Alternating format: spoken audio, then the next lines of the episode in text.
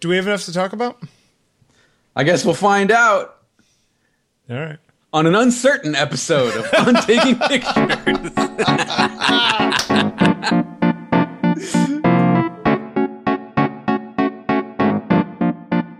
hey, this is uh, episode 66 of On Taking Pictures. We're, we're doubling down on this episode. Sounds good to me. Yeah. Uh, we're here each and every week talking about photography, talking about the art, the science, uh, some opinion about making images. My name is Jeffery Saddoris from fadedandblurred.com. With me, everyone's favorite fancy portrait photographer, Mr. Bill Wadman. I'm not a curmudgeon this week. I don't know. Are you? We'll find out, won't we? on a very special on taking pictures. Uh, the big promos that come out, the bumper promos. This week on a very special. It's sweeps, right? Somewhere. Isn't it sweeps? Not right now. Somewhere in the world it might be, though. Yeah. Uh, yeah. Uh, how was your weekend? Uh, my weekend uh, was uh, was good. Uh, I ate brisket. I went to a um, a uh, a baby shower, and uh, yeah, that's that was about it. Separate events? Or were the, was the brisket at. The brisket was after the baby shower, Yeah. Okay. So All right. you know it it was fine. It was delightful. How about that? Oh, uh, I got a chance to go flying with uh, my friend Mark over the weekend. Uh, he's he's r- really into radio control airplanes, Okay. and uh, it, it was amazing. Uh, the technology has improved a hundredfold over when we used to fly in high school. Uh, everything's all digital now, and uh, there's this new type of plane called bind and fly, where basically you, you, just pair them to the radio, almost like a Bluetooth device, and uh, and you're up and running. Um, and and also they've got three axis stabilization in these planes now, so they're they're correcting for uh, turbulence and torque and p factor to help keep the plane, you know, smoother in flight. Uh, and it, it was just amazing because the last memories I have of this stuff were, you know, like high school, we would go fly and they were gas planes and you had to have, you know, your frequency flags and they had a board of all the frequency flags that were available. And if, if your flag wasn't on the board, then you couldn't fly your plane because it was going to interfere and blah, blah, blah. Right. And it, it, it was just amazing how far it's come. But, but here's the funny thing. A lot of the old timers that he sees, uh, are are all like grumbly about you know oh these these new planes they do it all for these new digital planes do it all for you and there's no too skill easy. to fly yeah it's too easy Yeah. so it's, it you know it just goes to show you there's always going to be somebody complaining about new stuff coming up it's kind of funny Of course there is. Yeah. Um, although I will say that it probably is too easy. It sounds like a video game then at that, at that point. Uh, it, you know, it's it's easier than it used to be. Um, he said it's still pretty tough. There's still that the, the disorientation of Yeah, see, there's you the thing that always gets me. Okay, you fly in the plane away from you. I can understand how you can control it. Yeah. When it's coming towards you, you have to invert everything, Yeah, it's all everything's inverted. which is just that's got to be really difficult. Yes. Do you do you do you do you? As, let me put this cheesy way. Do you be the plane? Um. Yeah, in, in a way. I mean, it's easier if you keep the plane out in front of you, Yeah. whereas it, it- rather than standing in the middle and flying around yourself. Right. It's it's easier if you're sort of in uh, in the grandstands and you're flying over the field. Okay. Right. It's easier to orientate yourself. Whereas if you're down on the field with the plane, having to spin around, it's easier to get confused and, and disoriented when you're flying, Yeah. especially if you're doing some sort of, you know, maneuvers, if you're doing rolls or, you know, hammerheads or tail slides or something like that. Yeah. Yeah. You know, it's it's yeah. It was fun though. And these, these little planes, you know, $129 and they come fully assembled, all the electronics installed. Uh, you know, servos are four, five, six bucks when they used to be Remember when you know, like 30, RC 40. cars used to cost like four hundred dollars to get a Yeah. decent setup? Yeah. And now you can get these amazing electric cars for 80, 90 bucks. Kids nowadays, I know. they don't know how good they have it. Little bastards.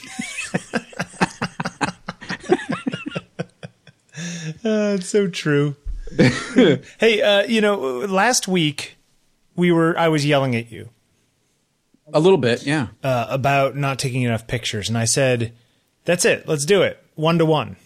Let's start putting pictures up on on the Google Plus group." Yeah. Have you been keeping up? Nope. Well, you know what? I have, and a bunch of other people have too.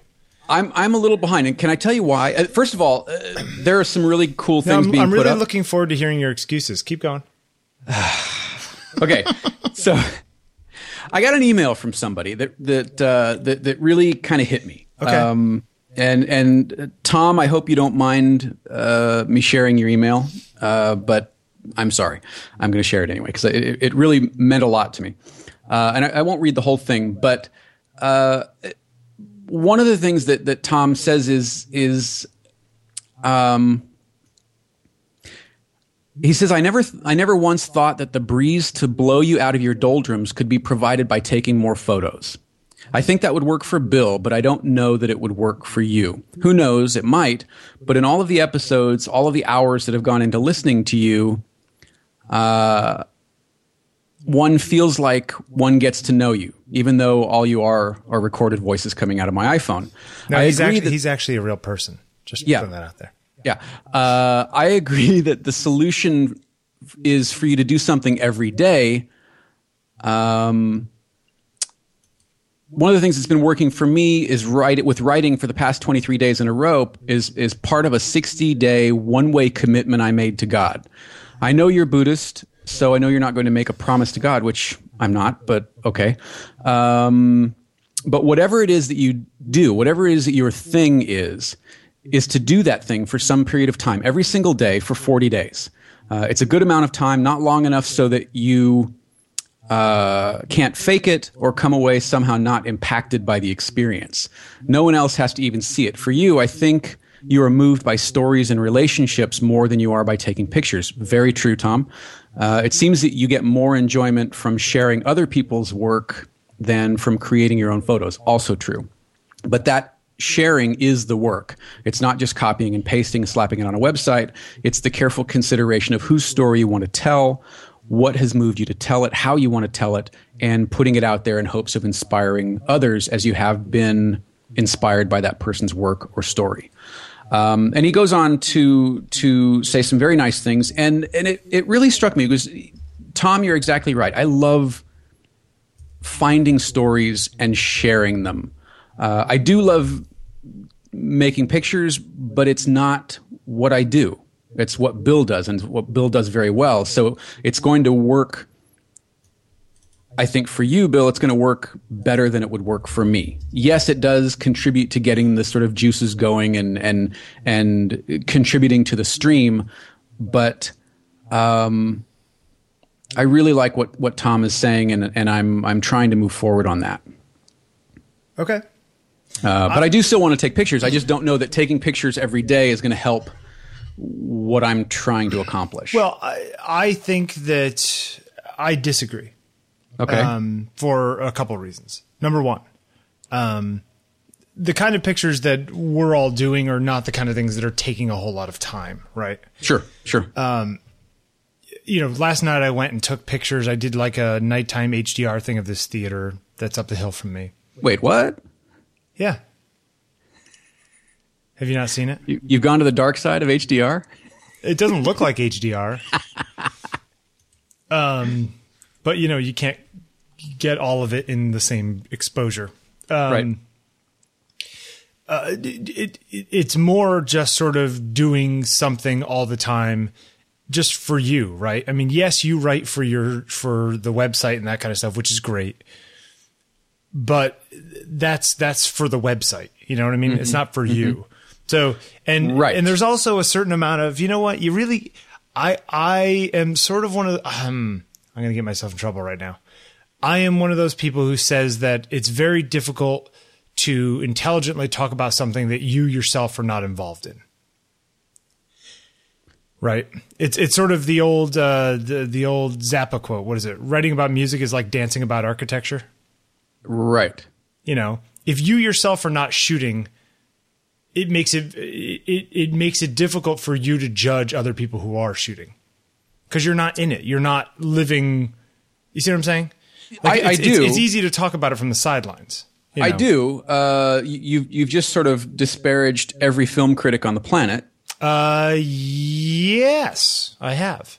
Yeah. Uh, I, I am Um, not. I am uh, not a big fan of artistic critics. I you know I get what you're saying, uh, and I and I agree with it to a certain extent. I and I do I do shoot when something moves me, you know, and I do shoot. I'm I'm better when when I see something that's genuinely interesting, rather than okay, I need to take an hour and go find something interesting. Right. Um, Carl sent me an email as well and and said, you know what, I I don't see you going out and shooting every day. I see you taking on a project, and whether that's you know getting back into 3D and and doing some compositing or or writing something that is greater than a post.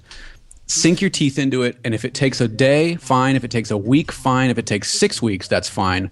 But sink in and do it. Um, I agree more with that. Although all these people talk about what we're doing as if it's a full time job.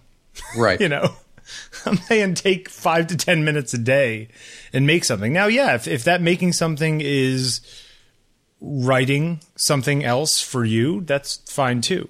Right. Um, I, I think part of it is is The reason I'm saying this photography is because our show is about photography. loosely. Yeah. Yeah. Um, yeah, and I and I agree with that. In fact, uh, the the next episode of of or installment of In Process is going to be done either today or tomorrow. okay.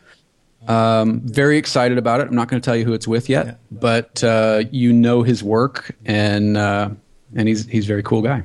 Uh, the other thing I want to say is that you know, uh, you can do multiples of these things.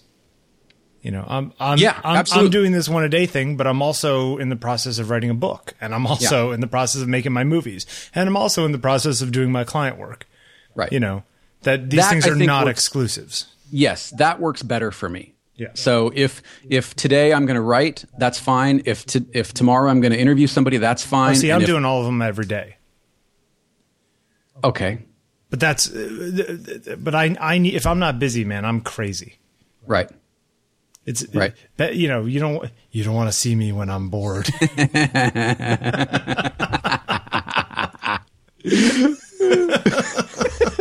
Hey. anyway, go ahead. All right, so Hey, so uh, that's fine. Uh, I want to ask you something. Um, I I wrote a thing for for Faded and Blurred yesterday on a guy named Robert Polidori, and you've you've undoubtedly seen his work, Abandoned Places, Chernobyl, Sure, uh, you know, New Orleans. And uh, when I see his work, I I start I I find myself thinking about the souls of places. And the, the piece starts out: How do you capture the soul of a place on film? How do you even know how do you even know it when you see it? Does the soul remain after the life of a place has gone, or does a new soul emerge to take its place? So I, I'm thinking about almost spaces as people, and I look at work like this, and I I, I think about like your work and, and other portrait photographers, and you know you're you're taking a portrait of a place. So does a does a does a place have a soul in the same way that a person does? I mean, it's not the same thing, obviously, but but is there an essence to a place that can be captured on film? yes, there is. You know what? You know what I find interesting about that is the idea that um, it's it, places and things that we build have life cycles, mm-hmm. just like we have life cycles, right? So, at the point at which you go to these abandoned buildings and are taking pictures, it, you ever go back to like your your elementary school or um, or imagine that you know if, if you went to the same elementary school as your mother say that when your mother was there it was a very different place than when you were there. Because it had 30 years of whatever cruft on top you know? Right. in the same way, I feel like buildings have that same thing. Um, and so there's a certain amount of, for me, buildings and that kind of stuff, it's not so much that they themselves have a soul, but that they have, they instill the memories of all the things that have happened there. And not in a weird metaphysical way. I don't actually believe that, you know, walls have memory Sure, but but they But- are but a when reflection. You, when you go in there, you can sense that you know what people were here, and if it's Right. an old enough place, you can feel like a lot of people have been here. You know, uh, and then you think about the amount, the number of people who were lying on that bed in the corner, the amount of times they lied at the bed and made love, or lied on the bed and cried, or you know what I mean, Mm-hmm. lied on the bed staring at the ceiling because they couldn't sleep, or whatever it is, right? Yeah, yeah, yeah, And and and and, and for for that moment, that was their space. And then 20 years later it was somebody else's space you know? Um and and and especially the places like pripyat and stuff where people just walked away. Right. because they couldn't take anything. Right. then all of their possessions are also there. It's more of a a ghostly sort of thing than uh, a real place. Now all of these places that he shoots or most of them at least from the pictures that you're showing here are places that were sort of abandoned and just walked away Right. Whether whether tragedy was man made or natural. Right, I mean, this right. is this is sort of post Katrina. Sure, You know, sure. post meltdown, et cetera. Right. But if you emptied out these rooms, got rid of the curtains, got rid of the bed, got rid of the whatever, they wouldn't be nearly as creepy. It's Right. it's it's the artifacts that make it creepy. Right. you right. know? Right. Right. And I use creepy because some people, to me, this is very akin to disaster porn Okay. for me. Like I, I find it interesting looking at these pictures, but the people who are really into this stuff, it's it's you know Heather Heather keeps watching uh, Dead Like Me and Pushing Daisies and all these shows. I'm like, what is your obsession with death? and she's like, I, you know, and, and I said, you should go see a shrink about that. And she's like, you know, you have your obsession about death and I have mine. I said, no, I have an obsession about my family members dying that's different than you having an obsession about death. you know, Right, Like, right, those those right. are those are two different things. Um, but but but it, you know, I have friends who seek out these kinds of crumpled down places. Do I think they're cool looking? Oh, absolutely. I you know I don't But know. I but I think some people fetishize it. You know what I mean? I've, In a- I've a- never been in any one of these kinds of places. I've never, I've never, you know, I mean, there were abandoned houses near where we lived when we were kids, but nothing to this degree. And I don't know how I would feel. And and one of the the things that he uh, Polidori says about Chernobyl, which I found was interesting. He said, "But before I went to Pripyat, I was half believer, and by the time I left Chernobyl, I was completely atheist. I lost all my faith in God because I just realized that we are completely alone." right. And I, to me, okay, I, I, I applaud him for letting the photographs affect him on that level, or letting the places, I guess, affect him on that level. Okay. But I wonder if it's misplaced. Should be on what? Well, I mean, eh, Chernobyl was man-made. Okay. That You mean that the, the, disaster, prob- the disaster was man? yeah, that disaster was man-made. Yeah, but it We wasn't man-made in the sense that somebody blew up a bomb. It was man-made in the sense that you know a a, a, a, a terrible tragedy happened. right? But it but it was different than something like Katrina. Okay. and it's it's interesting that he came away so affected and and had his faith basically completely what little there was completely shattered by events that that weren't hmm, Because it wasn't a quote act of God, you don't think that he's allowed to lose his faith? I, I'm not saying he's not allowed to. I just find it an odd reaction. And never having been to these places, it might be a perfectly natural reaction. It might be a I a perfectly lo- natural thing. I think if you go to a place that looks like it was lived in 30 years ago and it's completely empty and it's a huge city, that's got to be pretty eerie. yeah. In yeah. a wow, like uh, all our lives really are just, you know, a bunch of neurons firing and stuff. and that's it. yeah, when you're yeah. gone, you're gone. Yeah. Yeah. And I, I mean, I, that, that's generally how I think anyway. So to me, it sounds perfectly reasonable. Well, uh, I ask a question at the end of the piece. If if the soul of a place, and by extension the photographs, are enough to destroy one's faith, are different photographs powerful enough to restore it? Are there photographs? Can you? Are, are photographs powerful enough to make a believer of you? Okay, well, I think that you are. Hmm. I understand what you're saying, but you're you're assuming that in some ways the baseline is a return of faith and belief. Mm-hmm. And I think that that is a argument to be made right there. Mm-hmm. You know, but if you want to argue whether or not, in the same way that this guy felt crushed by what he saw, if someone can feel like there is more to the world because of art and photo- photography, That's what I'm asking. I would say absolutely. Yeah. Now, whether that more to the world is God or just that, you know, humans are pretty great and living is pretty super. You know, that is Yeah. that is that's okay too. You know what I mean? Yeah. Um being able to to see uh the world as a you know what, we're living this life and yeah, bad things happen, but you know what? A lot of beautiful things happen too. You know. I mean, look, half the Bresson photos and all that, you know, French romantic-y kind of stuff. I mean, you know, eighteen-year-old girls in college have those things on their walls for a reason. right. Right. know. Right. Right. Uh, we we ha- we have pictures, uh, Ansel Adams photographs on our walls. You know, does Yosemite look like that all the time? No. It's amazing all the time, but is it as picture perfect as Ansel Adams makes it? No.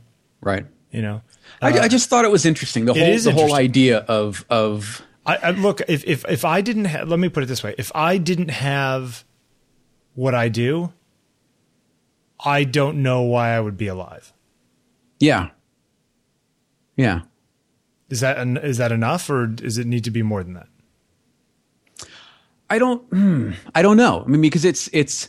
I don't know. It's, it's just I just find it wildly interesting, Yeah, you know. And I, I I found myself sitting here thinking about this for the better part of a couple hours yesterday, just thinking about the implications of a photograph and not just the viewing, but the making of, the planning of, the the the sort of long term ramifications of revisiting a photograph. Photographs mean something different to me now. Photographs of my mother mean something else to me now. right. It's the same photograph. Right. You know, um, however, like for somebody, let's say one of our listeners who never knew your mother suddenly, like, you know, walks by a picture of your mother sitting on the wall from 1972. Right. Will it mean anything to her or will it just be some woman in 1972? Some woman in 1972. Exactly. So, So it's it's experience that brings Right. meaning. right. Yeah, I just find it fascinating. I really it, it is fascinating. Look, I, you know, I, I look at pictures of my father. I look at pictures of myself when I was younger. Um, I, I question the, the things that went through my head when I was younger. I, I am questioning them greatly now. Mm-hmm. Mm-hmm. Um, and looking back at photographs can remind you of those things in a way that your brain, it's, it's almost like a, a, crib, a, a shortcut Yep. to pulling it all back. Um, yeah. Well, there, there's there's a sense memory that's that's stored in a photograph. Yes. and that's uh, it's just an amazing thing. And I, I anyway, I, mean, just it's wanted to share that. with music. I think I think this is this is an art thing in general. You know, Mm-hmm, Um, uh, yeah, it's it's interesting. No, it is interesting. I mean, this guy's work is beautiful. You know, I wonder what he'd do with stuff that wasn't all beat up. Uh, well, it, he did a project on the restoration of Versailles. He did. Uh, he won. Gosh, what did he win? I think the the World Press Photo Award for the construction of the new Getty Museum or the newer Getty Museum. Okay. Um, so it's not just about decay; it's also about building and restoration. Right, right, right. All right, let's put this in the, we'll put it in the show notes. By the way, show notes, 5x5.tv slash OTP slash 66 will be this week's show notes. Although, uh, we're also working on uh, putting the show notes in a um, newsletter. Uh, but we were going to do it with uh, MailChimp, but uh, apparently there's some system in the 5x5 system we might be able to use. That's the only reason we haven't done it yet. So it's built in somehow. Yeah, there's some kind of built-in thing in the CMS that apparently we might be able to get access to. So um, that's why the only reason I haven't set it up is just that I don't want to have to do it twice. You know, Right. Right. Anyway, Okay. something to put out there. Uh, no, that's it's totally true. You know, the the other day you and I were talking because um, I mentioned that a lot of people don't think that I am cool or my work is cool. Remember when we had this right. discussion? Yeah. Yeah. Absolutely. Um, and I, I just thought it would be interesting. It's it, you know, is is there such thing as a cool artist? What makes a cool artist? Should you try to be a cool artist, or is that just something you are or are not? You know, and cool to different people. You know, should should mm-hmm. you should if if if it is marketing wise good for you to be considered cool, should you change what you do in order to become cool? Hmm. Yeah, and And and when when did being cool artist give you more props than being good? well, uh, yeah, Number I mean, of value judgments and all of that, I understand. a number, yeah, and and at some point, the image of you as the artist became, if not more important, equally important to the art itself that you produce. Yeah, when did that happen? Is that is that a, know. that's a modern invention? That's a Warhol thing? I think maybe post Warhol. Fifties, sixties. Pollock was pretty cool, but Picasso Pollock was a drunk, though. Picasso was cool, yeah. you know, and that was what like the twenties, like the stuff that when he actually became known. Um, Yeah, at, at what point does an artist's image at, at what point is an artist more associated with their persona than their work? Right. Yeah. Well, it's the Terry Richardson effect, right? Absolutely. Yeah. Yeah. yeah. Uh, yeah. It's it's it you know it, and look I the thing is, is that I think it you know it's it's it's the old high school thing right it's like I think I actually am cool by not trying to be cool. See what I'm saying? Yeah, okay, but then, but there, I mean, let's okay. While we're using you as an example, and and we won't name any names, but there are circles that you are in Yes. that are very different than than the, those circles are very different, arguably cooler than you are. Yes. If we put So how do- cooler in quotes, yes. Yeah, how do you how do you reconcile that, and what does it do? What does it do not only to to how you view yourself, But what does it do to my but by career? extension, how do you view your career? Yeah. I mean, I th- I do think that kind of stuff does affect careers, right? It's like, um, you know, it's the whole who you know kind of adage, right? Sure. The nepotism thing, which is, which is, you know, it's one thing if it's, there's a certain amount of ageism involved. You know, I mean, as much as we make fun of the fact that you're old, right? Um, and you are very old. Thanks. Um, I'm old too, right? I'm 38, which But I see- know to a lot of our listeners who are older than me, you're like, oh, you're a youngin. But Okay. in New York City, photographers who are trying to be hip and cool and new and do new stuff, I'm old. right. You you and I in New York, you and I are in the same dead zone. Yes. If you if you are post thirty five and pre sixty, Yeah. you're you're in a different area. I would argue you're in a different area of the curve. The problem is, is that I started when I was 32 or 33. Mm-hmm. So I never had my 20s. So in some ways, I am where I should be if I was 25 doing this right now. Right.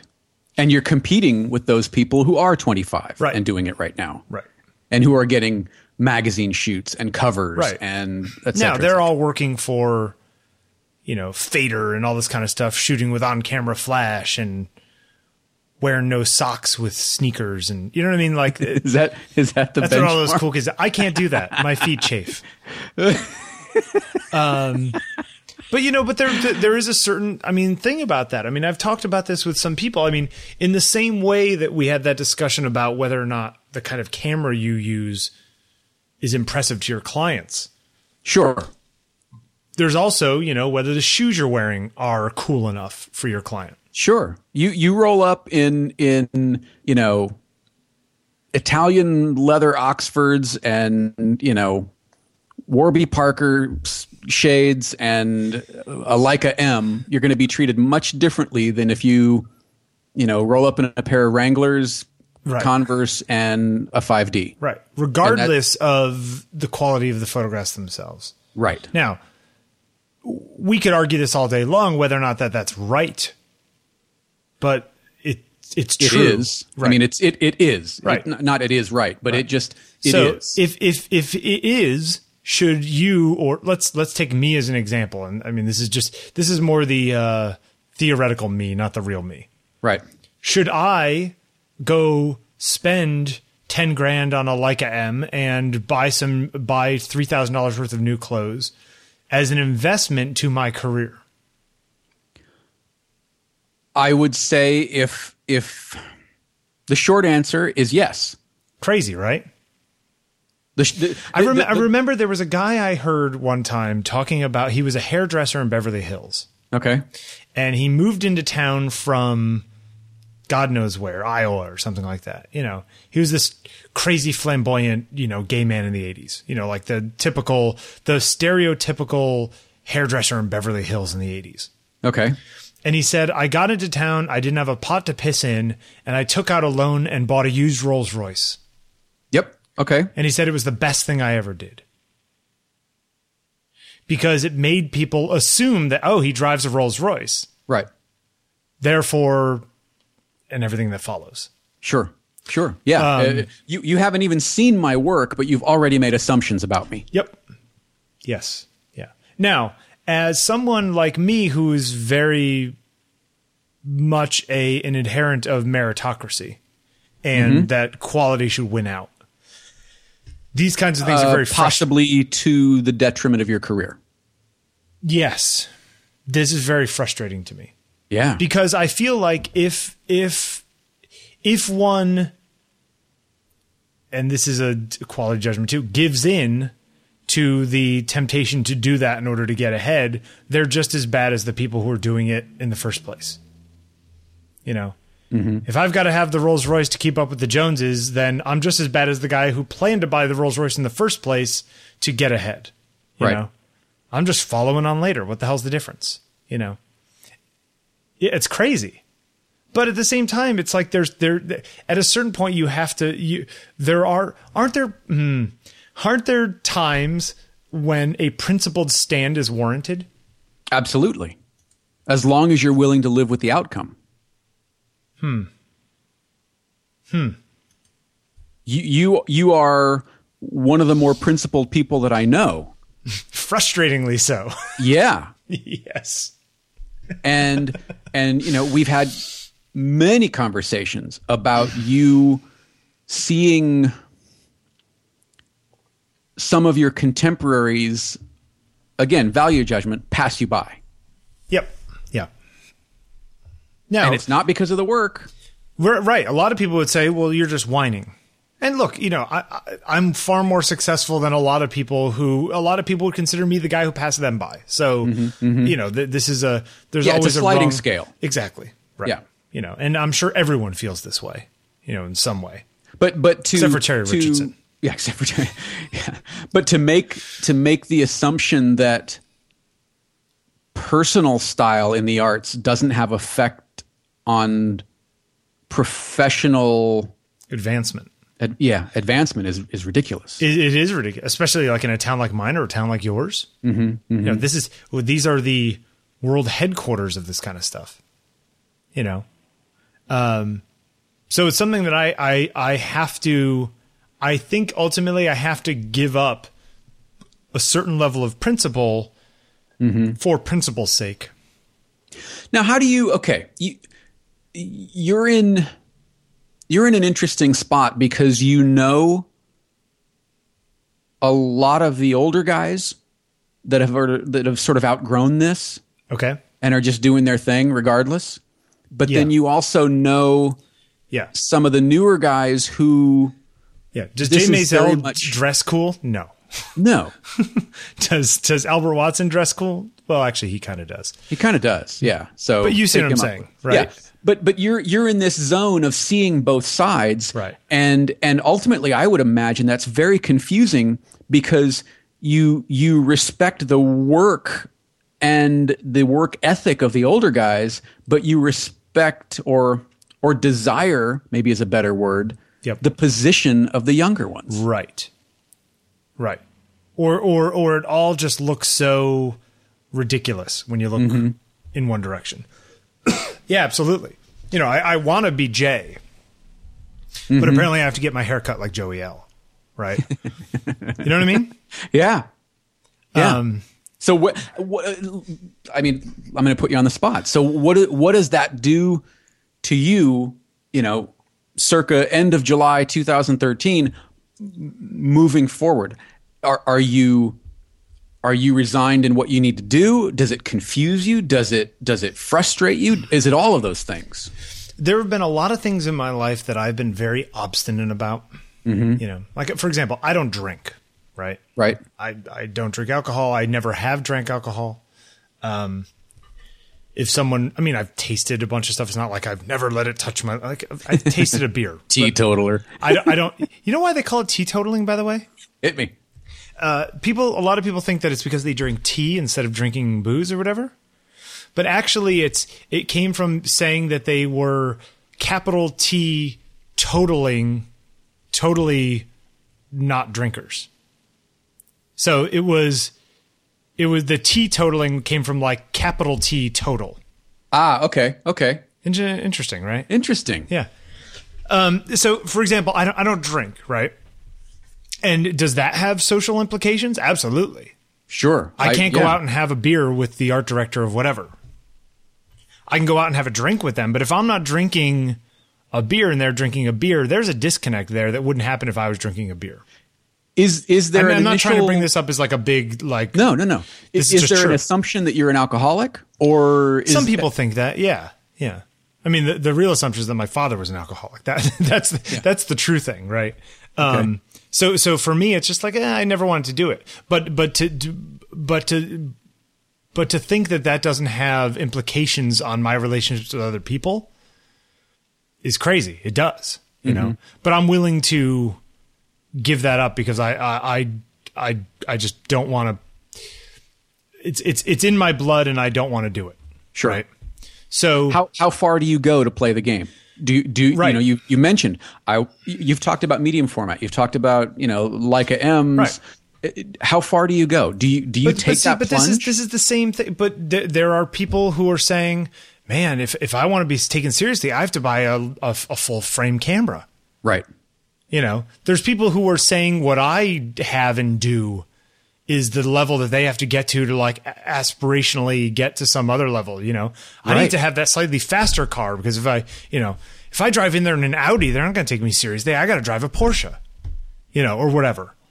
Sure. you know so so is that all just an illusion and it's all just a game and the the actual reality of it is that you just have to let all that go i can't try to be cool i just got to be what i am mm-hmm. and i am what i am and if people don't like it great if some people like it great you know i think my my my product my work stands on its own but it's but it's but it's it's it's it's getting to the point point where you outgrow people's opinions mm-hmm. it's a difficult place to get to. Yes, especially because there there are so many variations of success stories that that there is no roadmap. Right. Yeah. Everyone you talk to is coming up with a different answer. Right. Right. Yeah. And that's the thing. I mean, yeah, I can I can look at somebody, some young kid who's coming up and say, "Oh, it's because he wears cool glasses." But of course it's not because he wears cool glasses, you know. It it could be a billion things, you know. Mm-hmm. I didn't mm-hmm. grow up rich. You know, if I grew up independently wealthy and could just sit around and take pictures all day long, didn't have to worry about rent, I would have more time to go schmooze with people and, you know, And and wear white gloves like Billy Eggleston. Eccleston wear white gloves. He does. Oh, what a weirdo. anyway, I just it's just it's it's an interesting thing that uh, yes, I think that so, at some point, I think maybe since the '60s, cool, and it's even getting worse in the internet age because it's it's what persona I. You and I are very honest on this show. Yes. Some would say to a fault. Yes. I mean, Some there, have to evolve. yeah. there there are things that you and I talk about. I mean, there are a few things that you and I don't talk about, right? Mm-hmm. There there are a handful of things that are off limits. Yep. But pretty much when we're talking about it, we're talking about it in a way that I would talk about it with you in a private dinner at my house. Yeah. Yeah. with thousands of people listening. Hi, everyone. Pressed against the windows. Yeah. Um,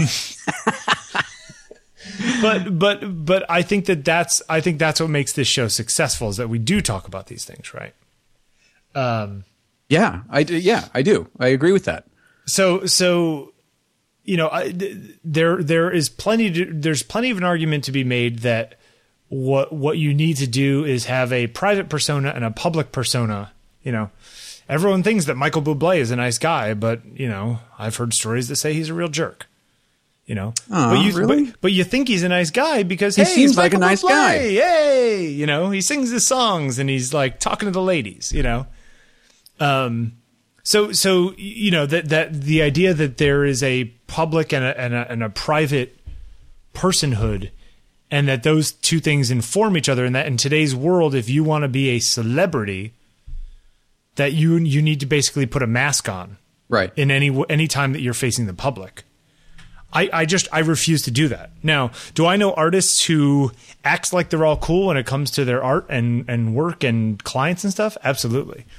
But then when they're not around those people, are they normal? Yes. Does it drive Do me crazy? Yes. do you see, or can it's, you it's, see? it's perpetuating all of this crap, you know? Can I see what? Can you see a point where where you would give in? Can you see a point where the frustration of not being where you want to be slash think you should be, Makes me get a haircut. yeah, or makes you you know uh, there, there, there, I, there is a point at which I think to myself, you know what? Don't knock it till you try it. Mm-hmm. Right. That is there a way to do it on your own terms? Where if somebody's going to judge me because they don't like my hair or whatever it is, let's, you know, my hair is fine, but let's just take my hair as an example. If they don't like my hair, I could go get a fancier haircut or whatever. Um, is that really killing me? Well, if those people are that superficial, but they have the money, who cares? You know, what? Why am I? The, you have to choose your battles. I don't think it's the hair and the and the clothes and and that kind of thing. I mean, maybe New York City, L.A. Hmm. What do you think it is? Well, I don't. Th- I was going to say I don't think it's that as much as just your circle and and and to a certain extent your gear. uh, my circle is in my friends. Yeah. Yeah, and uh, I am proud of the people I am friends with, And I'm not saying you shouldn't be. Right. except for you. Right. Well, goes without saying. Um, yeah, I mean, look, my gear is fine. Although later in the show, I wanted to talk about cases. Yes. and and Heather, you know, Heather, um, Heather met a photographer the other day who uh, came into a business to do some headshots, and um, he apparently he you know he he came in and he had this nice little background, sort of you know, uh, uh, sort of a old school. Um, uh, you know, pull down screen kind of Wait, wait, background. back up. So he came into her her office yeah, to, shoot headshots. To do headshots, yeah. Okay, And like he's for the annual he- reports or whatever. He's their normal guy, yeah, for Yeah, their okay, website or okay. whatever it is, right? Um, and she said that you know he was very nice, whatever it is, and you know, and what I love about what I love about Heather is that she, being around me, she knows now stuff, you know, and she'll say she'll be like, oh yeah, you're shooting with the Mark II. You know, and, and I'll be like, Nice. "That's so cool! You don't know anything about photography, and yet you know more about photography than a lot of the people that I know who claim to be photographers. That's awesome." Yeah, yeah. anyway, so she's she's just like, you know, but he walks in and he had he had his his stuff all really nice. His gear was really nice, and he had this cool little pop up background stand and whatever it is. Um, and there were there was an air of uh uh professionalism in it that you know that she said was you know he was he he obviously knew what he was doing and he was coming in to do his job and he was leaving right no nonsense. Just come in, do your thing, out you go. Yeah. However, I, I I may have told this story before. Years ago, I was I was living up in Boston, and I was you know going I was going to school for music, and um, we were using a uh, a, a, a, a program called Vision Opcode made a, a sequencer called Vision. Do you ever hear of this? No. Okay. Opcode Vision was like the sequ- the the MIDI sequencer for Mac for 15 years. Okay. And um and this girl that I worked with uh, at this store uh, was like, "Hey, you know, my friend, I forget his name, is coming into town, and he's into computers and music, and you're into computers and music. Like, we should get together and have some pizza or whatever." So we ended up going out with this guy, and it turns out that he was not only into computers and music, he was one of the coders on Vision at opcode Ah, Opcode okay. and he was in town because Cakewalk, um, which is a competing I have heard of that one. sequencer, okay, uh, was trying to poach him from Opcode, and he showed up. He, you know, they picked him up at the airport, and he was wearing jeans and a t-shirt that wasn't even like a nice t-shirt, you know, like a band t-shirt or whatever. His hair was whatever, and he was like this hippie kind of guy. And I remember saying to him at that night, I was like, "You really you walked in there like wearing what you're wearing right now?" And he said, "Yeah." He's just like, "You know what? They called me." He's just like, and my quality of my work does not change whether I'm wearing a suit or wearing jeans. And you know what? Like, whatever. I'm not going to kowtow to their crap Sure. you know. And ever since I saw this guy, there's a big part of me that thinks, you know what? If I walk into, you know, that shoot I did last week or whatever it is that I put up some pictures of last week, two weeks ago, uh, in a little hotel room, you know, a couple speed lights, couple umbrella, shoot through umbrellas, Little shoot throughs. Yeah. Okay. I throw that stuff in a backpack. Is it a really nice photo, whatever backpack? No. It's a North Face backpack because they fit in it because, you know, the length of them. Uh, do I look super fancy walking in? Would I look cooler walking in with a rolling case? Maybe. You know? Uh, but part of me, it, it, part of me says I'd rather be the guy who gets the amazing results out of what looks like junk than the guy who gets mediocre results out of a bunch of flashy gear because he has money, you know. And not that I walk in looking like a schlub. I dress nice and my stuff's fine, but you see what I'm saying? Yeah, Like yeah. I, I, I want mine to be substance over fashion, not fashion over substance. You know. Now you could argue what you really need to do is both. To a certain extent, sure, because you're you're part of an industry that that values both. Right. The problem is I'm so scared of being the fashion over substance that I'm willing to give up the fashion entirely or h- largely mm-hmm. ignore that side in order so that I don't get sucked into that world. It's crazy. You know. Yes. But but that's but there's definitely part of that, you know. I mean, look, there's when you were even more into the art world than you are now. Mm-hmm. You know, I mean, there's got to be the same thing with like you know all of the Shepard Fairey kind of guys. Sure. You know, wearing the cool leather jackets and the skate shoes and whatever it was back in the day. Mm-hmm. You know, um, you know, and yeah, you could wear that stuff, but oh, there's so many posers. You know, so many people like trying thinking that that's what makes them an artist. Right. And the work is not there to back it up. Yeah, you know, and Or the the, the work the the work is being forced out by a gallery as something more than it is. Something more important, more Right. uh, relevant, more because the talented. guy has a crazy haircut, right. and it's like, come on, really? I mean, you could say, well, you know what? It's supply and demand, and if people are stupid enough to buy that stuff, well, sure. But like, don't we all take a little responsibility for that kind of thing as part of society? Uh, we should. Yeah. I don't know. That's all I'm saying. However, after this, I'm going to go get a nice haircut.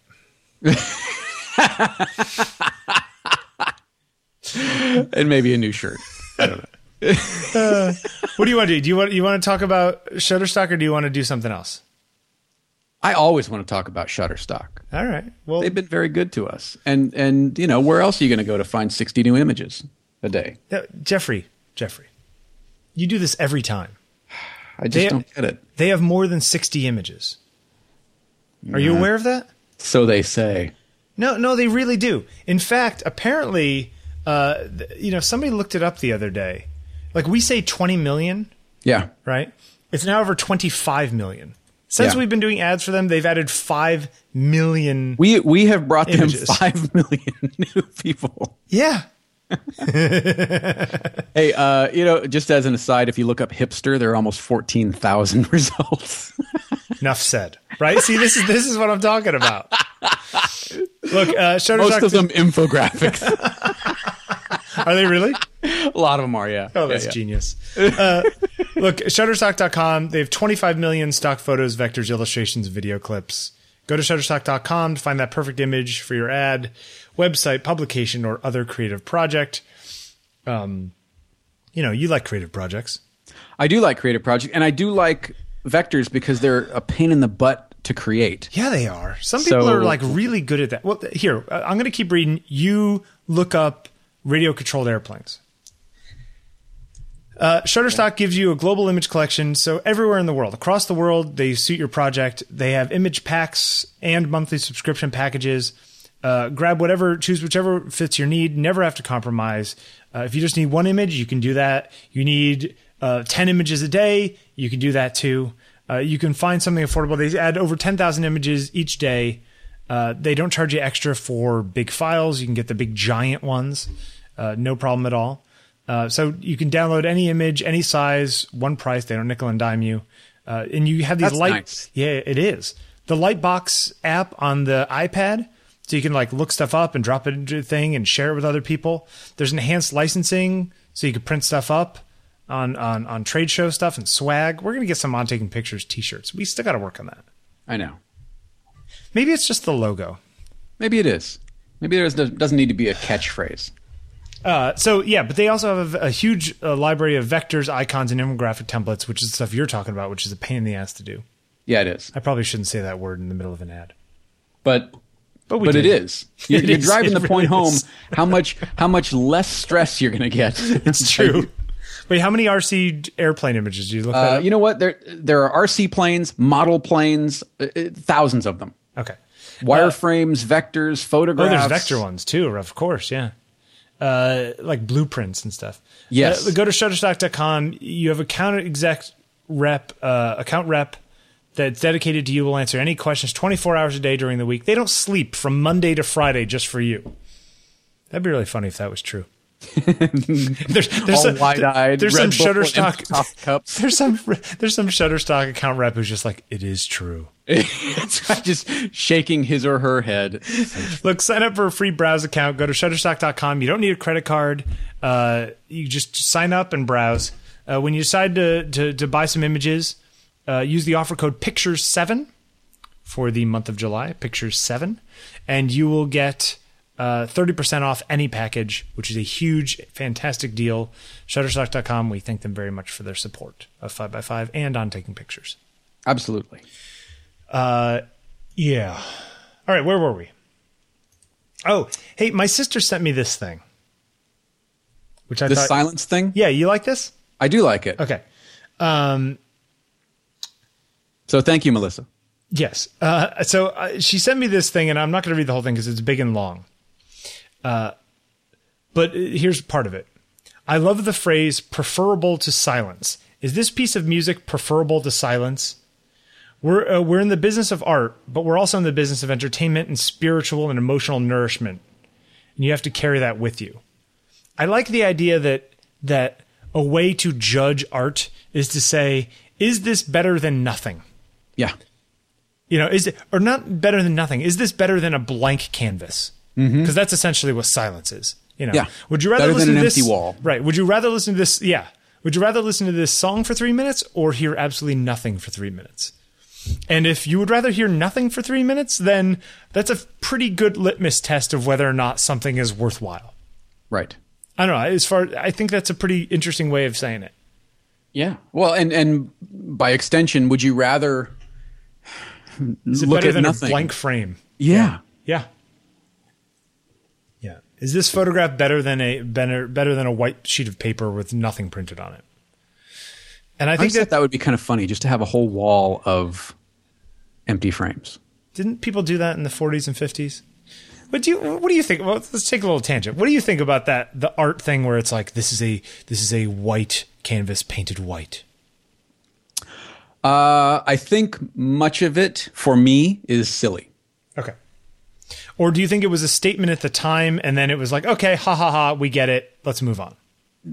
I think too much has emphasis has been placed on it. Now, that being said, I do love, love, love like the the color field work of Rothko, or Yeah. or But the Roth, yes, but that's but that's better than who who did all those things that essentially look like Pantone chips on the wall.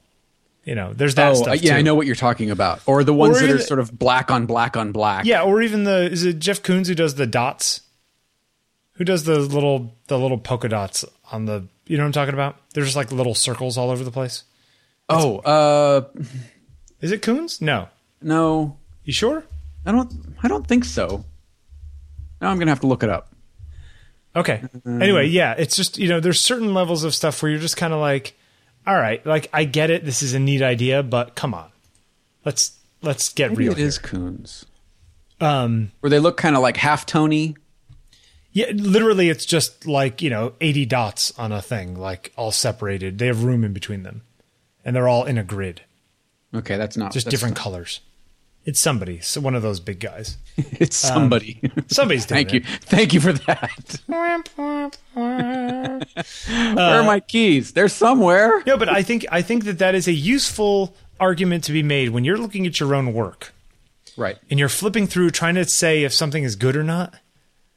Is this better than you know a, a, a frame of film that I overexposed or that I didn't? I, I clicked it and you know my shut my lens cap was on. Mm-hmm. Like, is it better than that? That's the test. Preferable to silence. It's apparently This, from a this book. was a great photo. You just can't see it. yeah, it's by uh, it's from a book uh, by Andrew Solomon called "Far from the Tree," which is supposedly a very good book. Melissa says it's fantastic. okay. Yeah, it's good stuff. Um, so I I sent you this video, this Vimeo video Yes. uh, of a guy printing platinum, doing platinum printing. Yes. I think somebody may have sent it to us or put it on the the the, uh, the site. So thank you, whoever it was. Uh, I'm sorry I didn't note it. Note it. Uh, so he's walking around taking pictures with his with the Leica M monochrome, and then uh, then they show him uh, printing a negative. Because okay, platinum printing is is done as a contact printing thing Right. and especially at least this digital stuff so that you you're basically printing a negative onto a blank thing of acetate right that's the Uh, gist yeah, it's um, it's it's a film. Yeah. the, the film that he uses is this stuff called uh, Pictorico. is it special or is it really just like overhead projector stuff It's it's a It's a- high end version of that it's a high end version of it. It takes uh, specifically the the Epson Ultrachrome inks very well. Okay. Okay. So it's, Uh, and it's- it's coated not hugely something that- expensive. okay. So the idea is that you you print you print a net you invert your image and you print it on this paper and then you use that to make your platinum print. But the thing is, is that the, the platinum platinum printing process is not incredibly linear. So you have to put all these curves on the thing that you make into your negative in order for it to work right. Mm-hmm. And each people's curves are sort of like their own little recipe, Right. which is pretty cool. Uh, also, the the the uh, ratio of chemistry is very different. Yep. Yep. and and it's it's literally x number of drops of this and x number of drops of that. Yeah, the problem is, is Uh, that platinum printing has gotten really expensive because platinum has gotten really expensive. Mm-hmm. In fact, uh, I wonder wonder what the platinum price is. Has I wonder if it's going up or down. Historical charts and data of platinum. Because I remember when I was talking, I went and saw a guy give a talk about this recently. Not recently, a year ago or so. ASMP had a uh, platinum printing workshop, a free one that I went to, and it was fascinating. Um, and the guy, I forget his name, uh, brought all his equipment and and printed for us. And the cool thing about platinum printing is that it's essentially like UV lights that are exposing the paper. So you actually just use regular paper and you you uh, you spread it the the liquid onto the paper and then you dry the, the paper dries.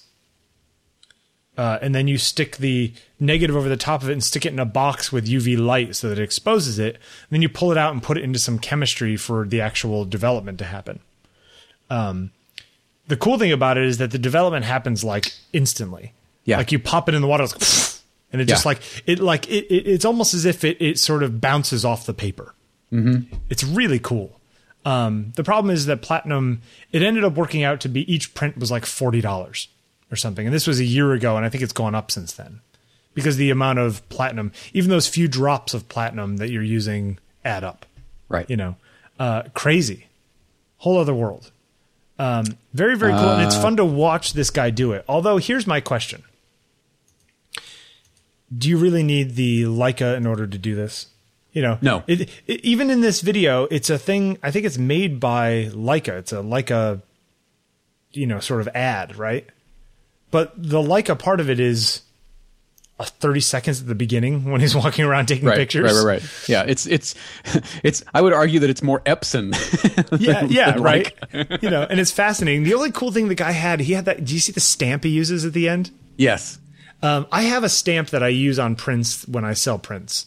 Um, It says Bill Wadman original, uh, Nice. but it's wearing out, and I think I need a new one. And I totally want to get one of his stamps.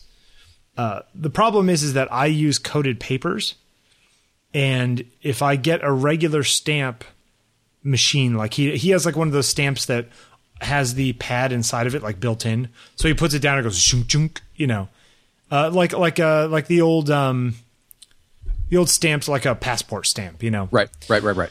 the plastic ones. Uh, the problem is, is that the, those ink pads are not um, uh, pigment, so I'm worried that they're just going to wear off on a coated Ah, paper. That they'll sit on the surface. Yeah, Yeah. Yeah. you know, uh, which is why I end up using a regular old school stamp with pigment ink pad. Mm-hmm. Um, pain in the neck, though. Maybe that's It's a it's a beautiful process. oh, it's it's Um, really cool, and the guy is obviously really good at it. Yeah. Uh, looks like uh, 25 mil bottle of platinum is about $300. Yes. Right. Um, and uh, you need you need a little bit of equipment to do it, right? Less equipment than you'd need to work on stuff in a real darkroom. I you know I, I would consider doing this. I, I, I think This it's seems beautiful. right up your alley. Uh, I think wet plate is more more me. Why is that? I don't know. It just it feels. Although you know what, I I love the the the uh, sort of mesh of digital and analog process that platinum printing offers. Of building like a digital internegative, you know, Yeah. kind of thing. I love that. Yeah. First time I ever saw somebody do that was a few years ago. Actually, the guy, a guy who was showing, I think during my Drabbles exhibit at Soho Photo, he was downstairs showing a series of sort of these these pictures in the woods. Why is it that platinum printers are always printing pictures of woods? it just seems that way sometimes. Is that not true? I don't know. Wait, what, what is so special about the Leica M monochrome? What what is it that they're using? Are they using all of the? Is it lower res sensor? Is it literally only that many pixels? Like not? I understand that there's no Bayer stuff, right? So, but is it Yeah, but there's- actually there's just no five thousand pixels stuff by? in the Fuji either. Yes, I- I but, think it's okay. just- no, no, no. There's no Bayer in the Fuji, but the Fuji still has to be interpolated because there's green next to yellow or green next to red next to blue. Oh, I see what you're saying. I see what you're saying. Where the monochrome, it's just is there just one pixel next to pixel one is next to pixel two, pixel three. You know what I mean? And that's what you get a one to one. Uh, or is it just that there's no color filter over the Bayer sensor? See what I'm saying? Because yeah, the way I Bayer know. sensors usually have like the color stuff. So it's it's yeah. I'll to, I'm going to do some research. Like, why is it that much better than getting a Leica M digital and shooting it and turning it black and white? Is it that different? Somebody I know just got one. Uh, my friend Kent Miller. Got one of the Leica M's. Yeah, the the monochrome for some reason. I don't know if he got it or he got it to play with, or he's you know he's one of Joe McNally's like main assistant guys back in the Oh, day. okay. Okay. So maybe Joe got it and he's playing with it or something. Um, crazy though. Mm-hmm. Uh, pretty cool stuff. Uh, so anyway, we'll put that in the show notes. This guy's name uh, is oh uh, Manuel Gomez Texeria. Texiera. What's his? Is that his name? Uh, I th- yeah, I, I would. Yeah, close. I don't know. That's I don't know how to, you would hard to pronounce say. that. Manuel Gomez Teixeira. Yeah, maybe. Uh, it- I like that he comments uh, or responds to comments. You know, people Oh, are you know saying, "Hey, Oh, I, I didn't you know, even notice that. Look at that. love what you're doing." Yeah, I'm gonna have to go check. Oh, that's the director guy. Yeah, I'm gonna have to check that out. That's very very cool. It's it's like I said, it's beautiful results. Uh, re- very velvety blacks. I mean, just really rich looking. Yeah, Uh, and it, as, as would expect, just hearing the name platinum printing. right, right, right. And you know what? At that point, your your images have an inherent worth because the materials to make them cost money. Mm-hmm. Mm-hmm. Is there something to that? I think so. Either in materials or in time. Like whether this image was good or not, it took two hours to make and to, to print, and it costs sixty dollars worth of stuff. It's interesting. I think there's some worth to that. Yeah, I'm gonna start platinum printing. platinum printing. You can't stop me, Jeffery. You know, Why are you always trying to stop me? And why are you trying to hold me back? yeah. I don't know. Hey, uh, we got a couple more things before, uh, and then we're gonna do some Q and A, and then our photographer of the week. Is that fair? Sure. Tell me about Pelican cases. Uh, tell you about them. I don't know much about them. They're the black ones, right? The ones that are like all weather sealed and everything. Yeah, Black plastic hard shell. You've never owned any or had to work I've never with any? owned one. No. They Uh, look sweet. They are. They look almost like road cases. you They know? are like road cases. Yeah, they're they're almost indestructible. They're made of. Uh, they're made of. I don't even know what the hell they're made of. They're made of stuff that just never breaks. It's like some sort of weird resin that they're made of, so that they're like nearly indestructible. They're waterproof. Um, you know, a lot of people use them now.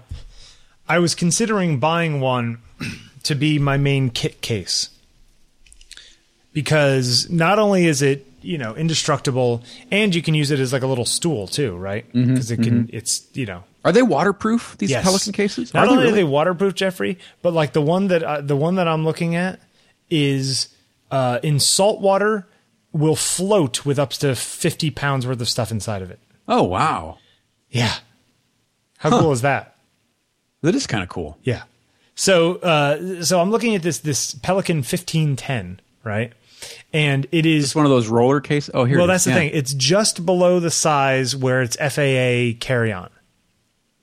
Huh. So you don't have to check it. Which is pretty cool. Yeah, that's right. neat. This is nice. Yeah. Um, and I was so I was doing some measurements today because the thing is I don't have a lot of big lenses. You know, I have a number of relatively small lenses. I don't have any of these 400 millimeter 2.8 big giant chunky things like some people do. So I'm like, you know what? I think I could fit my my camera, the four lenses I ever use, and I even measured my little Manfrotto light stands, the little six foot light stands I use. I've measured those, and they will fit in it. And then I measured my little uh, 30 inch umbrellas that I use, and they will fit diagonally across. So I think I could fit my entire thing in here. And yes, the the handle slides up, and it's a rolling case too, so you don't even have to. Wait, to. you can it. fit your body lenses and and lighting in this one case? I think I could. Wow. It's 20 something inches by 11 inches by 7 inches. It's 20, 21 by 11 and a half by 7 and something. Huh. But I don't, you got to think about it. Like I have my body and I have like four primes that I carry. I don't carry any big lenses, you know, And what would you carry? Like two two speed lights? uh, two or three little speed lights. Yeah. Two, two stands and two umbrellas, you know, and, and How cool! What a great little kit. wouldn't that be nice? Yeah. Uh, and nearly indestructible for these things, right? Now, this goes back to our little conversation about if you roll in with this thing, do you look cool? I don't know. I think they look neat, but I don't. You know, I don't Yeah. know from. I don't know where on the on the uh, you know the hierarchy Yeah. Pelican cases fit. Uh, I think they're pretty cool. You know, it's like I use um, uh, uh, crumpler bags is what I like a lot. Okay. I've got a I've got a crumpler backpack that I use that can fit my body and two or three lenses and a speed light inside, and it's like a little tiny small backpack bag. And the thing that I like about it is when it's on your back, you can't unzip it because the zippers are sort of against your back. Oh, okay. So, So people can't So people can't like steal your stuff while you're on your the bag. subway. Yeah, yeah, yeah. um, which is pretty cool. But I usually carry that, and I carry like another this other like North Face bag that I keep all my stuff in, Mm-hmm. all the other stuff in. But I'm trying to find one thing that I can have it all in one kit, so I can just grab it and go, and don't have to repack all my bags every time. I don't know. This uh, this thing looks very cool. All right, so you're giving the thumbs up to the Pelican. It looks it looks interesting. I you know I really hope that uh, uh, you know if if anyone has any thoughts out there on these Pelican cases, send us an email. Send us a podcast at ontakingpictures.com or write something in the Google Plus group or at Bill Wadman or at Jeffery Saddoris on Twitter. Um, I just I want to know what everyone thinks. I've read everyone I've seemed to everyone who's done little reviews have said it's like the best thing they ever bought, and they end up buying like two or three more for the rest of their gear. So I thought it would just be interesting something to to discuss. they and they look reasonably priced. I mean, they're not you know It's a couple hundred bucks. Yeah, No, no, no. Yeah. In fact, it, what's funny is that th- this one is actually, I think that, yeah, look at the list price is 320 bucks and Amazon sells it for 180. Mm-hmm. It's like half price. That's crazy. How can they do that? Although Adorama sells it for the same price, so I could just go to Adorama and get one. Yeah, Welcome to big box retail, my friend. it's amazing, isn't it? Technology. Anyway, something to put out there. What are you you still using your uh, your uh, Ona bag? Uh, I use the Ona. Uh, I have another uh, just sort of generic um, canvas, almost like a duffel bag with a with a camera insert into it. I have so little stuff that that I don't need much. I know. I'm jealous. I really wish that I had even less. Um, although you know, it's you know, we talked about it before. I think where I said I, I'd rather have an X-wing than a Millennium Falcon. Oh, I'd rather have the one. See, this is the, which which is odd because your setup is very much sort of like speeder setup. Speeder bike, yeah, yeah. You know, well, like, like, I love that idea. I mean, look, it, am I really complaining about the quality that I get out of a camera that weighs two pounds and is tiny? You know, in the grand scheme of things, my 5D3 is not a big camera. You know, I mean, it's bigger than your camera, but it's not a big camera in the grand scheme of cameras. right. And I get excellent quality out of it. I really shouldn't complain at all. Um, so But it's you just still got that little itch to go medium format, don't you? yeah, but you know, I've been thinking about it. Yeah. And if I go medium format, I've decided that you know what, I'm not. I would likely not be shooting medium format in a lot of uh, environmental kind of portraits. I would tend to use it more for studio. In which case, I personally would be better off buying. I was thinking about buying a back for my old Hasselblad five. Oh, okay, okay. So don't bother getting a new automatic thing. Basically, just turn my Hasselblad into a digital camera, and you know manually focus and slow the whole thing down mm-hmm. and shoot like that. Because I'm not shooting, I'm not shooting the same kind of stuff that say Carl is shooting. You know, Right, right. I'm not shooting models jumping up and down and you know, In Iceland. yeah. Well, no, it's it's it's not a thing. It's just that like that's the fashion thing. That's a whole other thing. You know, Right, I'm right, spe- right, right. I'm one on one with a person spending an hour with them. What are I can take the time to slow down. Now I don't I don't look into any of this stuff. So what are do you have a lot of choices for, Uh, for no, just I- a, a digital back? probably a phase back, phase one. Um, uh, you can get like P45s and P65s for eh, ten grand, eight to twelve thousand dollars. And do the 45 and 65 correspond to the number of megapixel? Yeah, it's it's the 45 is like 39 megapixels and the 65 is like 60 megapixels. Mm-hmm. So I mean, it's it's both of them are more than enough, you know. Um, it would really just be changing the way I do it and and and getting a, a, a it's just it's a, just a, a different tool, you know. Right, right, right, right. Plus, I really like looking down into a camera. So, like the idea of having a Hasselblad with a digital back on it like that, where I could actually still be in front of the person with the camera below my face, is very interesting to me. It would seem to inspire more connection. Yes, yeah, and I'd feel like Avedon. But, you know, he had a way better wardrobe. Not nearly as fabulous. That's it. I'm gonna start. I'm gonna start wearing like a nice black suit everywhere I go. yeah? What do you think? Uh I I think whatever you're comfortable in, then that's what you should what you should do. All right. I'm going to do that. Uh, okay, so we have. some- Vest, tie, that kind of thing, if that works for you. I'm not a big vest person. no? No, the problem is I have kind of superhero legs, so there's a lot of clothes I can't wear. Ah, right. I can't you wear can't do the skinny- skinny no, jeans. no, yeah. no, no. Yeah, yeah, yeah. I can't even I can't even get the thigh part of the skinny jeans over my calf. Yeah. You know, which makes me very tough, but you know doesn't really help with the cool kid clothes. I can't wear cool kid clothes. You got to wear cargo pants. That's what I'm saying. yeah, for other reasons too. oh, wow. All right, There it is. Q and A. Let's go. Let's Q&A. up. What do you got? Uh, you got Ben McCarthy. Yeah, what did he say? He's Who wants does he to think know he is? who's who do you think you are, Ben? Just writing in and asking questions. What do you got? Uh, wait, what? I just lost it. Nah, I just closed it. You're like one of those people. Something about being treated as a student. Oh, here we go. Uh, finding work and being treated seriously as a student. There it is. Ooh, hard one. How do you feel about that? I don't know how I feel about it because I I I I, I know people who have uh, studied photography and are at one level or another. You know, they've gone to either Brooks or or Art Center or whatever.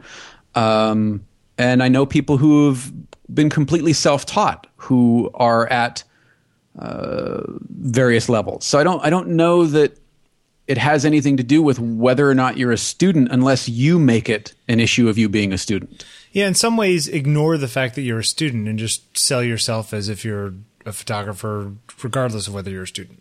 Yeah, I, I mean, are you walking in going, "Hey, I'm a student," and I also, you know, used to how have- are you I used- selling yourself? I had a professor at at, at Berklee up at up in Boston music school, who uh, it was a production class, so we were producers, you know.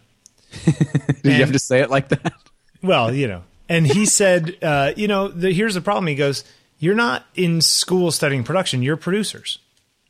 And Right. just that's it. leave that leave that student bit at home for now. Yeah. Yeah. No. Now, so you know, if people are not taking you seriously because they don't like your work, well, that's another discussion to be had. Right. But if you think it's because you have the label of a student, well, then get rid of the label as a student. You know. Right. Just present your work and see where that takes you. Yeah. Uh, I will say finding work, period, is tough, you know?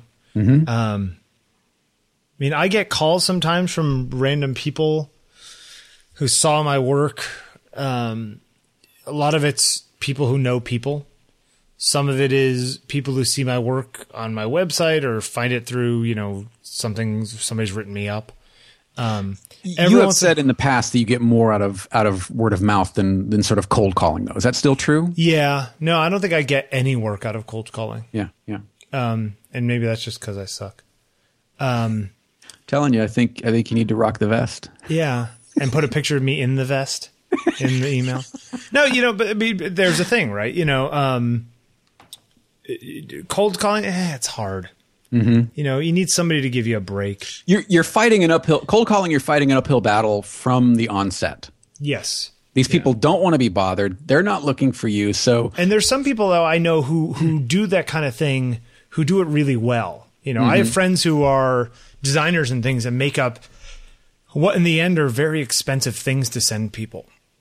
You know, basically, oh, I'm going to make this, uh, you know, book like self promotion things. Yeah, we'll Yeah. s we'll send books to people of their work, mm-hmm. and, you know, to keep, and they'll spend 50 80 dollars a piece, and they'll send out fifteen of them, twenty of them, and I'm like, I can't spend two thousand dollars to like send stuff to ten people who don't know who I am. Right. Well, and, and then there's the other idea of uh, how do you choose who to send it to? Right. Unless you Who- know who- people already. Yeah, who who is who is more worthy than than you know? How do you how do you decide that? I personally, I find cold emails like the like sending out ad based kind of things. I find that useless. Now it may be that you know I send these things and you know uh, only two percent of the people actually click on anything, and only twenty percent of them are even opened. But maybe people see my name and then they'll see my name three months later and see my name three months later, so that at the point at which somebody else recommends me, they say, "Oh, I've heard of that guy."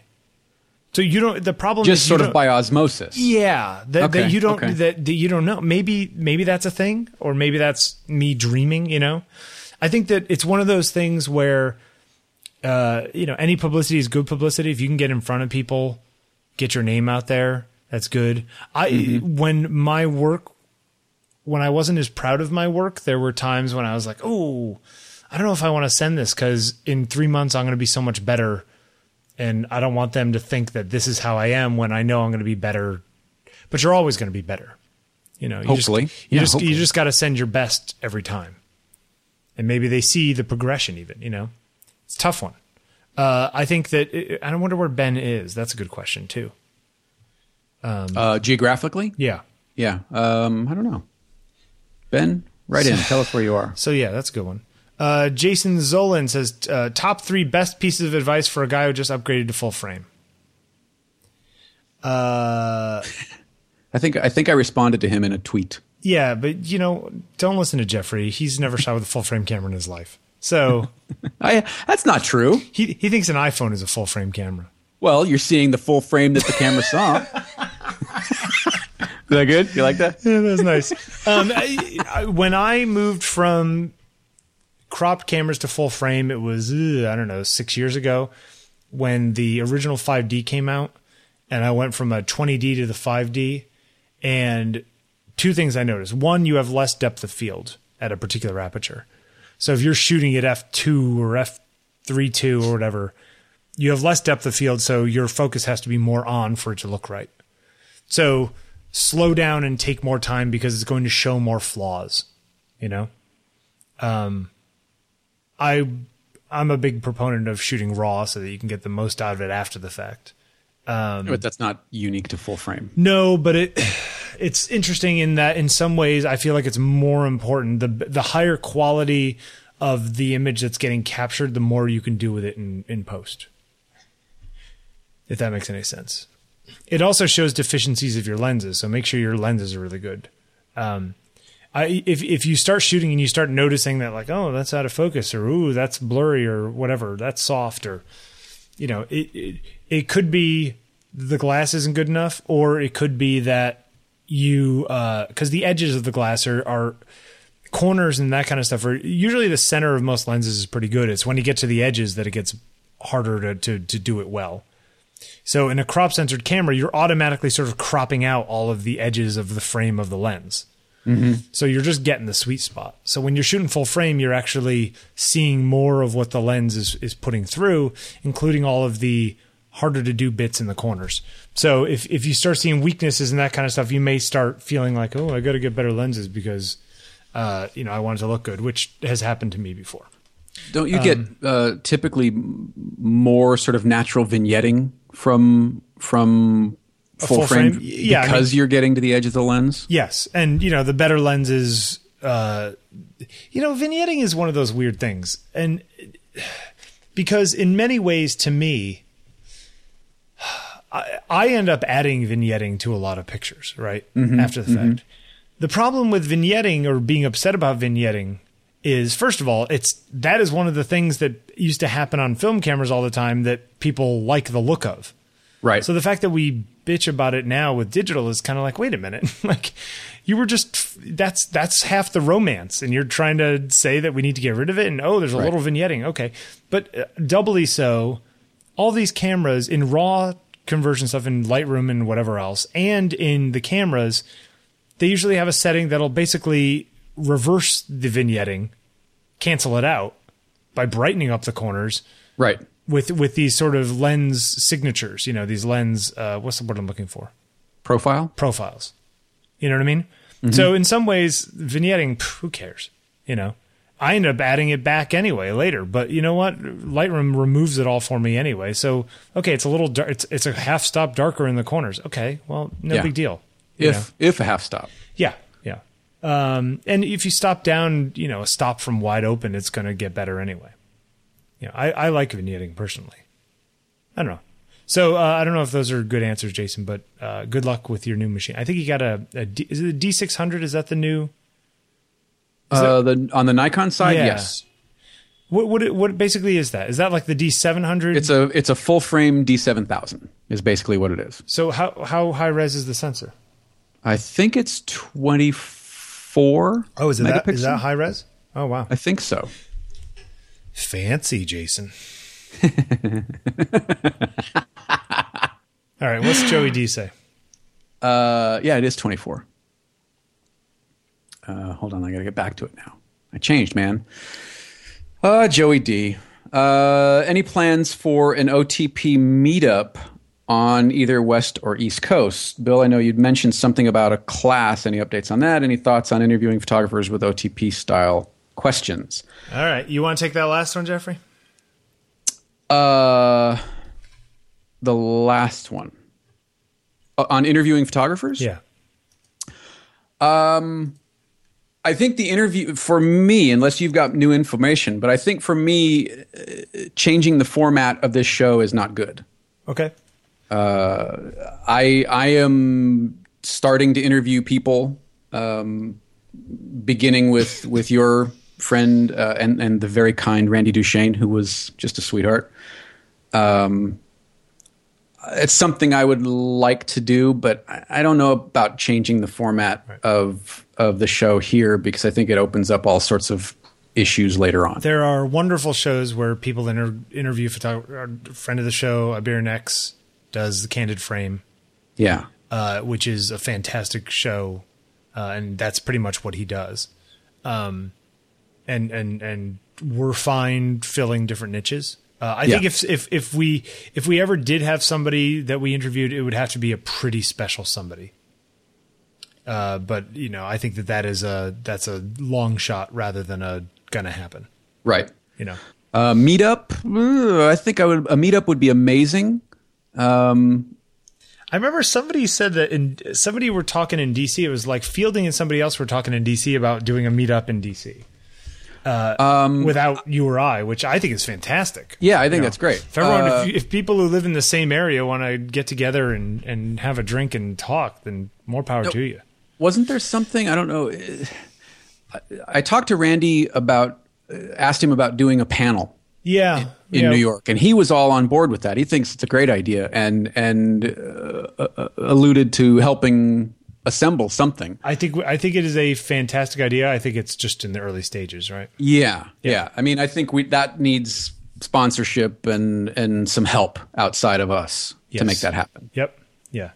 Uh, and you know, I think that uh, I think that as far as me doing classes, yes, I, I'm going to do a workshop. I think probably uh, early September or late August. Uh, I will be saying something very soon, but it'll it'll probably it'll be here in New York. Um, so uh, I hope that answers all those questions. Yeah. Uh, Jeff Green says, uh, "What other interests do you have besides photography, and how do they impact your photography, if at all?" What do you got? What what interest do I have beyond photography? Yeah. What what interests do you what interests do you have beyond photography and beyond uh, the your writing about photography?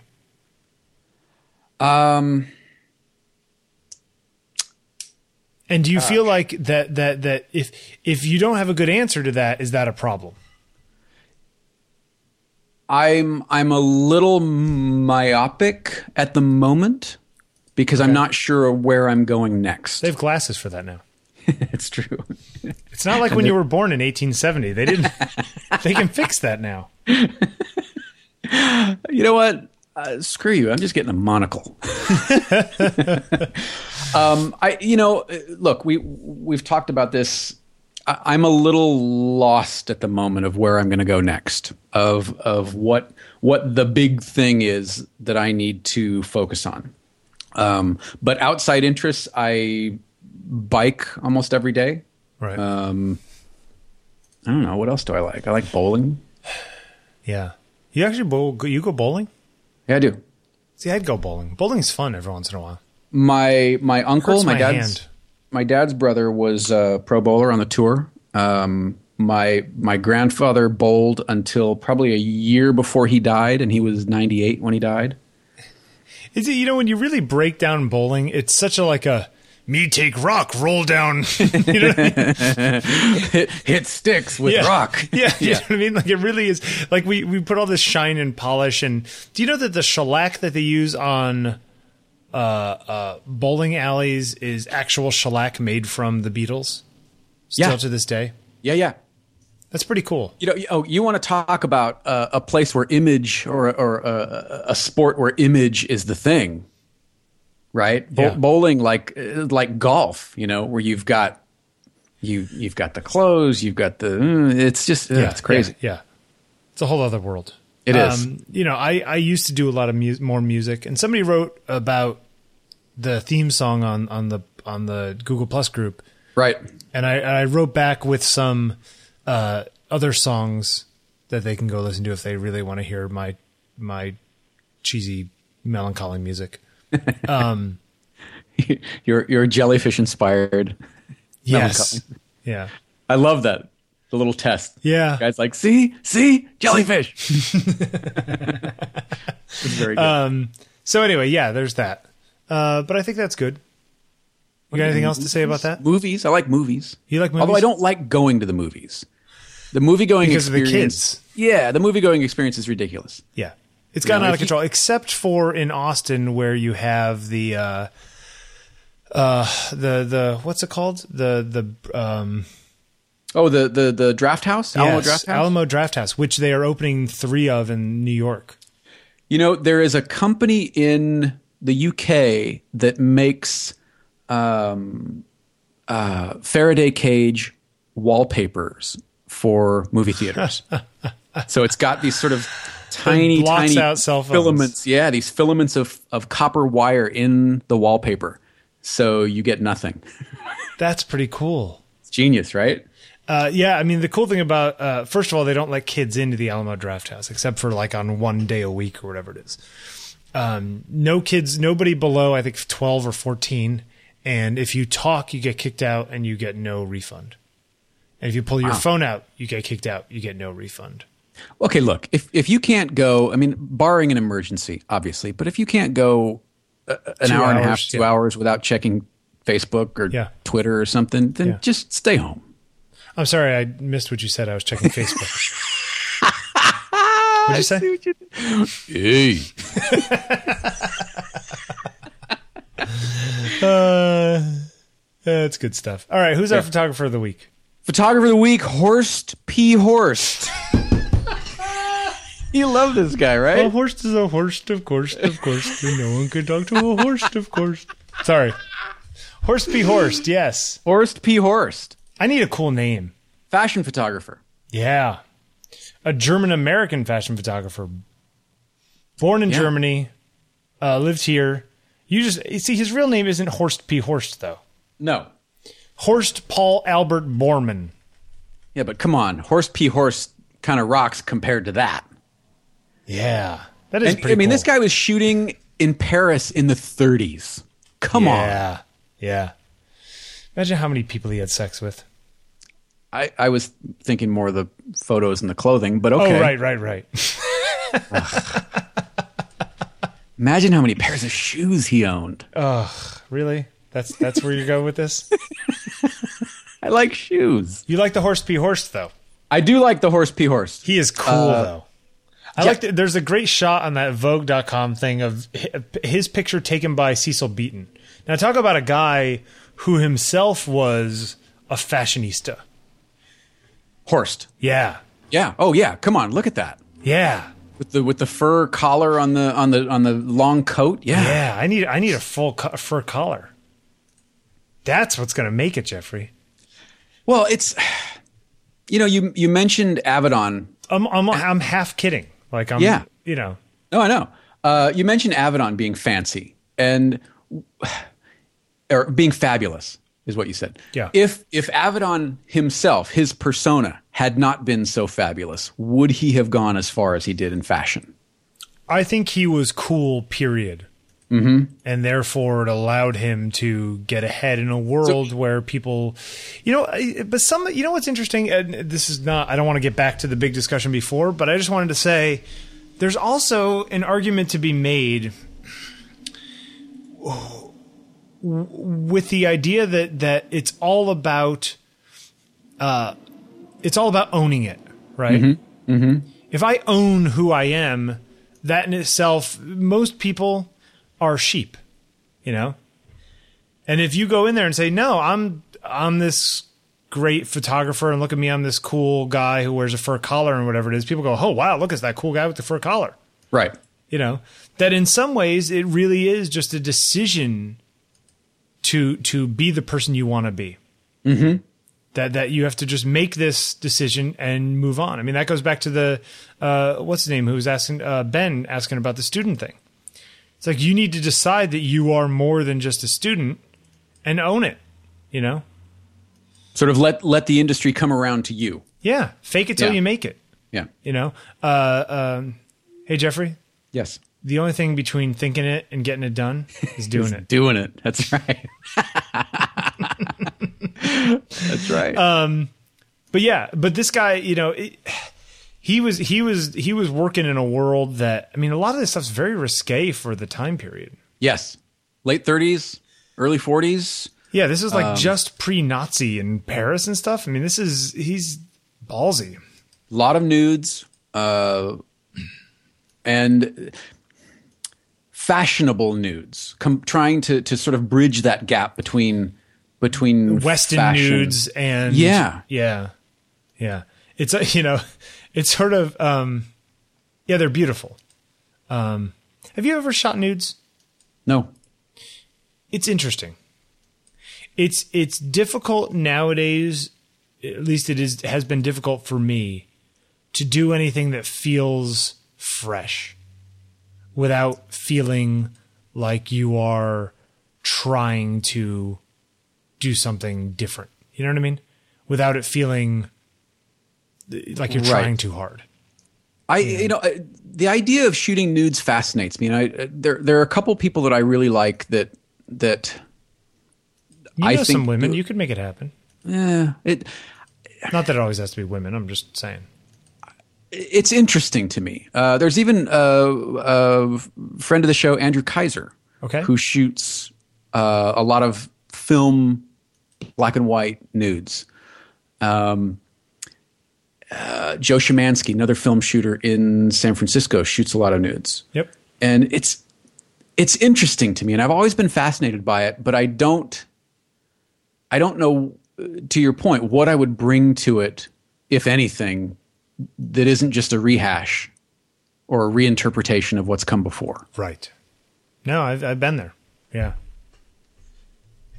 This guy was around for uh, uh, uh, a long time. He died when he was 93 years old, Horst P. Horst. I love the idea that he was in Palm Beach Gardens, which is where my grandparents lived for a while. So I was pro- I could have been in restaurants with Horst P. Horst and not You could have. Damn it. It's pretty cool. Uh, this is a good one. Uh, you know, Yeah. it's, it, it, it's interesting that he shot the last time he shot for British Vogue was in 1991. Wow, he's been around forever. It's And- amazing, right? Yeah, and what's cool is that the last picture he shot for British Vogue in 1991 was uh, Princess uh, Princess Michael of Kent, shown against a background of a tapestry and wearing a tiara belonging to her mother-in-law, Princess Marina, who he had photographed in 1934. Isn't that wild?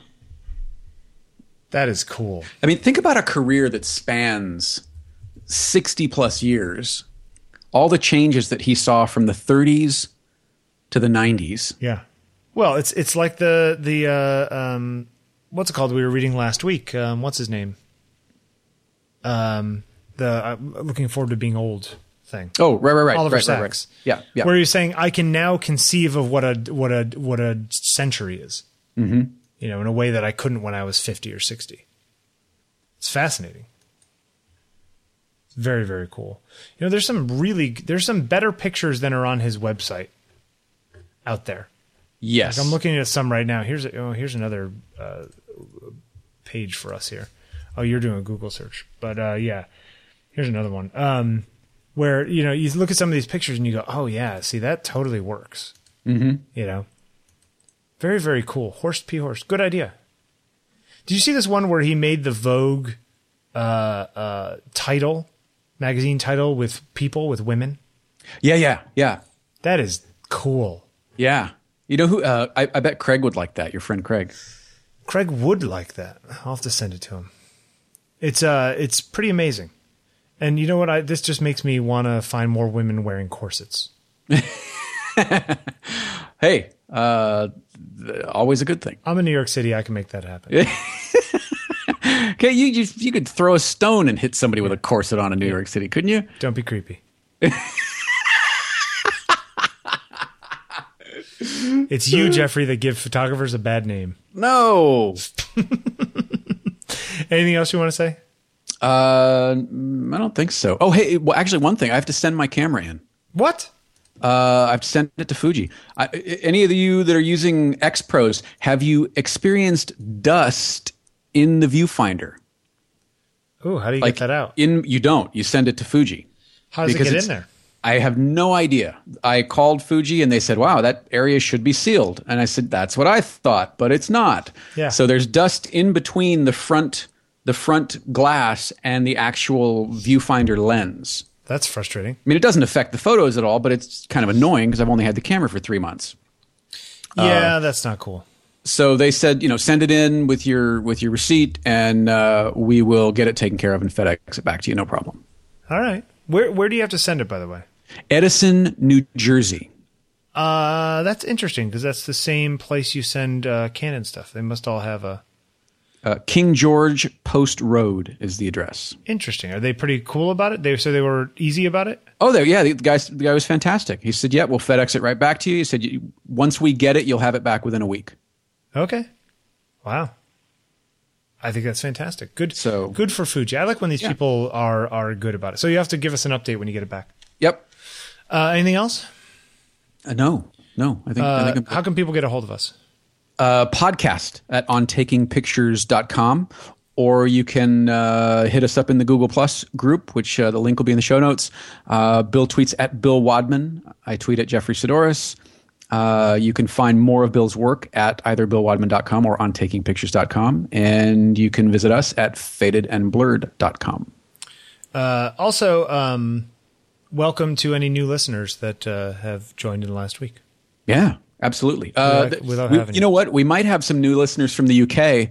Uh, Carl was nice enough to uh, to do a little promo for us, and uh, a lot of people saw it. So thank you, Carl. Yeah, and he wrote it in, in English, so only British people will understand it.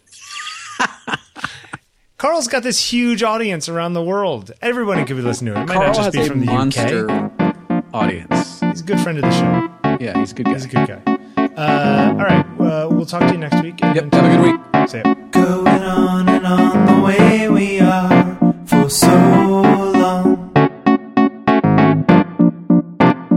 To any fool, it's plain to see something's wrong. As this way,